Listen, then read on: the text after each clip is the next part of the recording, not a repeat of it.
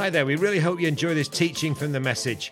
To find out more about all the exciting things we're doing and how you can get involved, check out our website, message.org.uk. I love Christmas. Christmas brings memories for me. I don't know what some of your memories are, but I have family memories. I have memories of traditions that we had at Christmas. Now, we were a family who didn't have much growing up.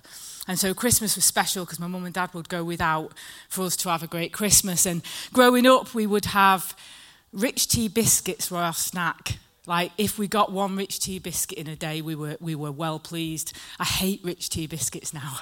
They are the worst thing in the world. We would cut the mould off the cheese and would cut the tops off the hot dogs and sometimes would say grace without any food, praying that God would provide. And uh, I remember a couple of occasions where at the end of grace, the doorbell would go and there'd be a bag of food at the door. And as kids, we were just like made up and blown away by God, even at a young age. It wasn't until I was an adult that I realised that you didn't have to sieve flour to get rid of the mites. I thought that all flour had mites in it. I realised now that you can just go and buy some more for 50p. Um, we would go at Christmas on a family trip to Widnes 50p shop we'd all have our 50p's and we'd go and get each other a present. And I remember the arguments would start. I remember one year I bought my mum a ring holder, and it was just like a little plastic hand that would hold her rings. And I was well chuffed with this present, but someone had seen me buy it. And so every disagreement after, all they had to do was that to show me that they were going to tell my mum what I'd bought them, and I'd get angry and would argue. But we loved Christmas. I remember one year, 50p shop, and we bought, me and my sister bought each other the same present. We bought each other Turkish Delight, and we wrapped it up and we put it under our bed. And every night we'd go to bed and I'd say, do you want one of yours and I'll have one of mine? Do you want one of mine and I'll have one of yours? And by Christmas Day, we had to open the present in front of my mum and dad and pretend that it was full of Turkish delight when in fact it was empty. Uh, my mum and dad would, uh, uh, like I say, would go without. And what they would do is, is every week when they went shopping, they'd buy one extra item. And it was the Christmas treat box, and it was kept in their room by the bed. And it was only a little box. And this one year, I don't know if you remember those ice cream sauces that were in the shape of an ice cream cone and I spotted it and I was like, oh, I've got to, I've got to have it. And so I went in the room, I snuck into the room one day and I had a little squirt of this ice cream sauce. And then the days following, I'd go and have another little squirt of this ice cream sauce. What I didn't know is my three other siblings were doing the same. And by Christmas, my mum and dad were surprised to see that this ice cream sauce was empty. And then one Christmas, final story, one Christmas, Eve, my dad managed to get hold of the thing that was just unreachable for us. And this Christmas Eve, we had ice cream Mars. And it was like, I cannot tell you the level of excitement. I don't think I ever remember as a kid being as excited as I was this Christmas Eve, sitting down after tea and waiting for this ice cream Mars. That excited that I was a sick and I had to go to bed early. Um, and, uh, and never got. I don't actually know where my ice cream Mars went. I think someone else ate it when you're in a family like that, you don't get to. If you don't get it when you when you want it, it's gone. Um, but anyway, let's uh, let's read some Bible. Happy Christmas, everyone. Uh, we're going to read in Philippians one, which, to be honest, I started reading this. Uh, last week, and, and uh, I didn't actually, I felt like I needed to read it, and then I didn't want to be reading it because I knew there was things coming up that I needed to prepare for, and I was like, oh, God, I want to be reading something else, but I was drawn to this. Um, and it didn't feel like a scripture that would fit in with coming up to Christmas. Um, joy in suffering. Because nothing goes wrong at Christmas. It's perfect. Opening presents by the fire with the family. Singing your family song round the table, like some people do. Don't know if you have that type of family. Sometimes families do a little nativity like Sam Ward's family. Um, maybe your Christmas isn't a perfect Christmas. Here in Philippians 1, Paul writes back to the church at the beginning of the chapter, encouraging them to keep going, to keep growing in love, to keep getting to know Jesus even more in the suffering. He talks about the fact that even as he sits in prison, God is using him, that in his suffering, he's allowing God to be his strength. From verse 20, it says, For I fully expect and hope that I will never be ashamed, but that I will continue to be bold for Christ as I have been in the past And I trust that my life will bring honour to Christ, whether I live or die. For to me, living means living for Christ, and dying is even better. But if I live, I can do more fruitful work for Christ. So I really don't know which is better. I'm torn between the two desires. I long to go and be with Christ, which will be far better for me. But for your sakes, it is better that I continue to live. Knowing this, I'm convinced that I will remain alive so that I can continue to help all of you grow and experience the joy of your faith. And when I come to you again, you will have even more reason to take pride in Christ Jesus because of what he is doing through me. Above all, you must live as citizens of heaven, conducting yourselves in a manner worthy of the good news about Christ then whether I come and see you again or only hear about you, I will know that you are standing together with one spirit and one purpose, fighting together for the faith, which is the good news. Don't be intimidated in any way by your enemies. This will be a sign to them that they are going to be destroyed, but that you are going to be saved, even by God Himself. For you have been given not only the privilege of trusting in Christ, but also the privilege of suffering for Him. We are in this struggle together. You've seen my struggle in the past, and you know that I am still in the midst of it. Now, I'm no Emma Owen, um, but I did put my Christmas tree up amidst a renovation. I love a relaxed December. My thing is, I get all my presents bought before December, and then December is for Christmas films and wrapping presents by the fire. This year, I've not watched a Christmas film. I've not wrapped any presents and I've not even got a fire yet, so we've, uh, we've got a way to go. But I love it, I love the build up. But we can put Christmas on a bit of a pedestal. We look at Christmas and we go, actually, I need everything to be perfect. And yet, for so many people, Christmas is, yeah, an amazing time of year, but it brings about loads of struggles. We talked about in our office the other week. Christmas is a hard time sometimes to live as citizens of heaven, conducting ourselves in a manner worthy of the good news. Often it's a time where we spend time with people that maybe we've not really seen throughout the year, people that we might struggle with. Grief is all the more evident at Christmas, and the person that's missing is uh, more obvious as we meet with family. Only last week, me and Alicia started a little game, and it went a bit wrong we started a bit of a family off and we should have started really minute. We should have started with the little things and we went in a little bit too deep. We finished it at round one, needed to stop already.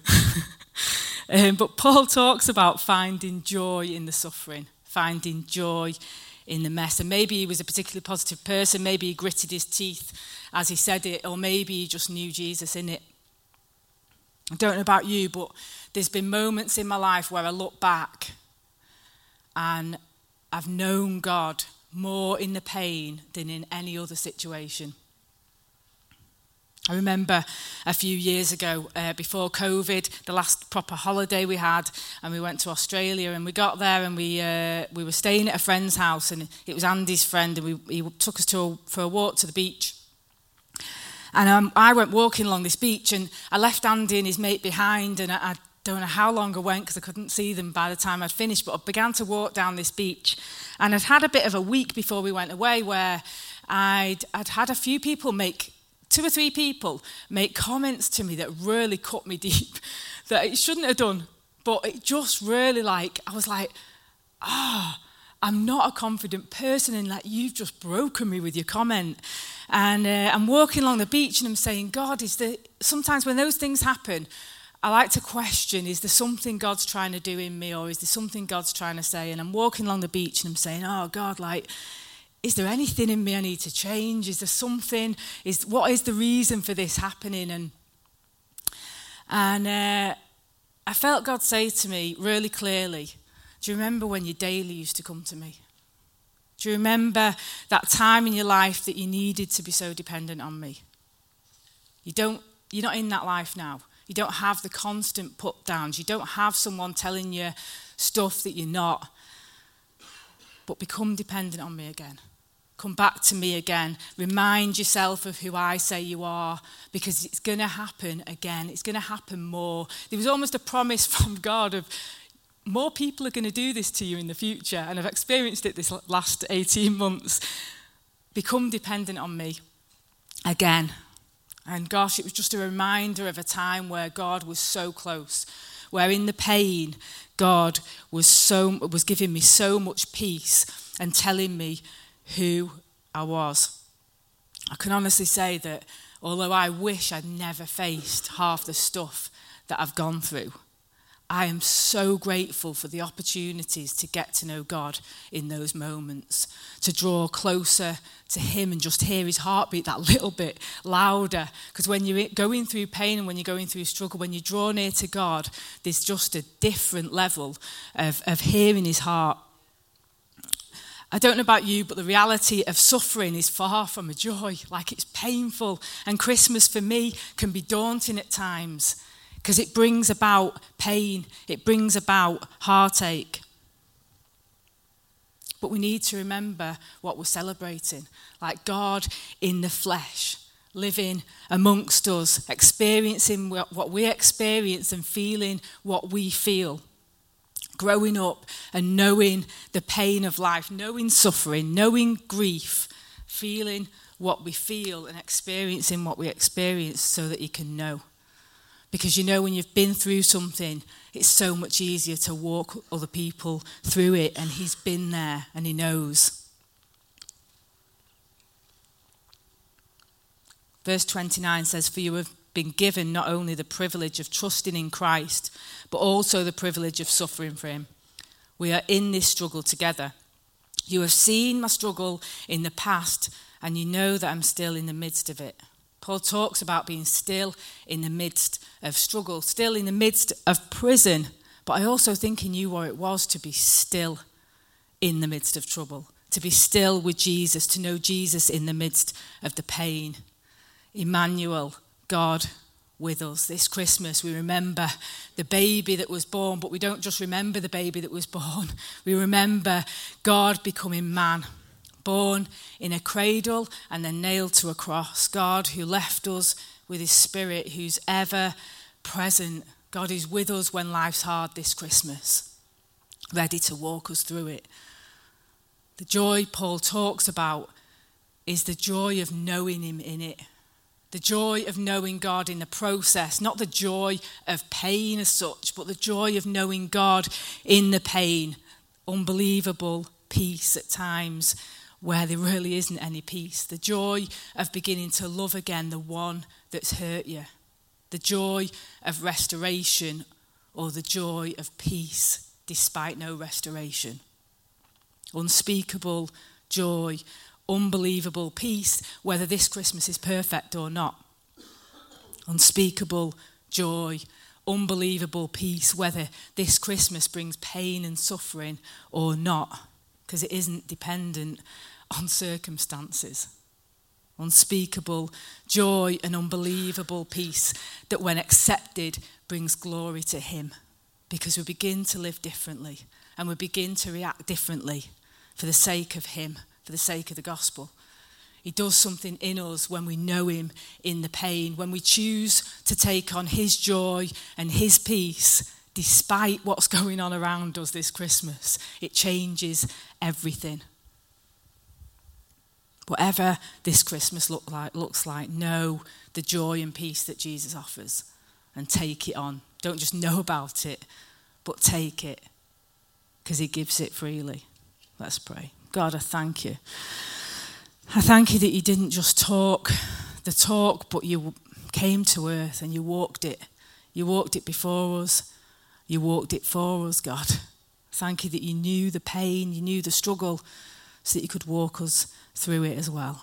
God, I thank you for that unbelievable joy and peace that you offer despite what we face. And whatever this Christmas looks like, God, we celebrate you. We celebrate who you are. We celebrate all that you are to us. God, we pray this Christmas that you would do something new in our hearts, God that we would know you in a new way this Christmas. That you would be so present in the situations this Christmas that it will be so, such a different Christmas for many in this room. In Jesus' name. Amen.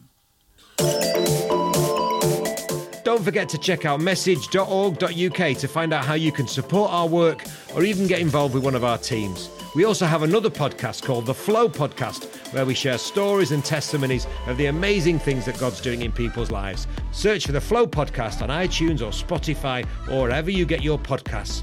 Thanks for listening.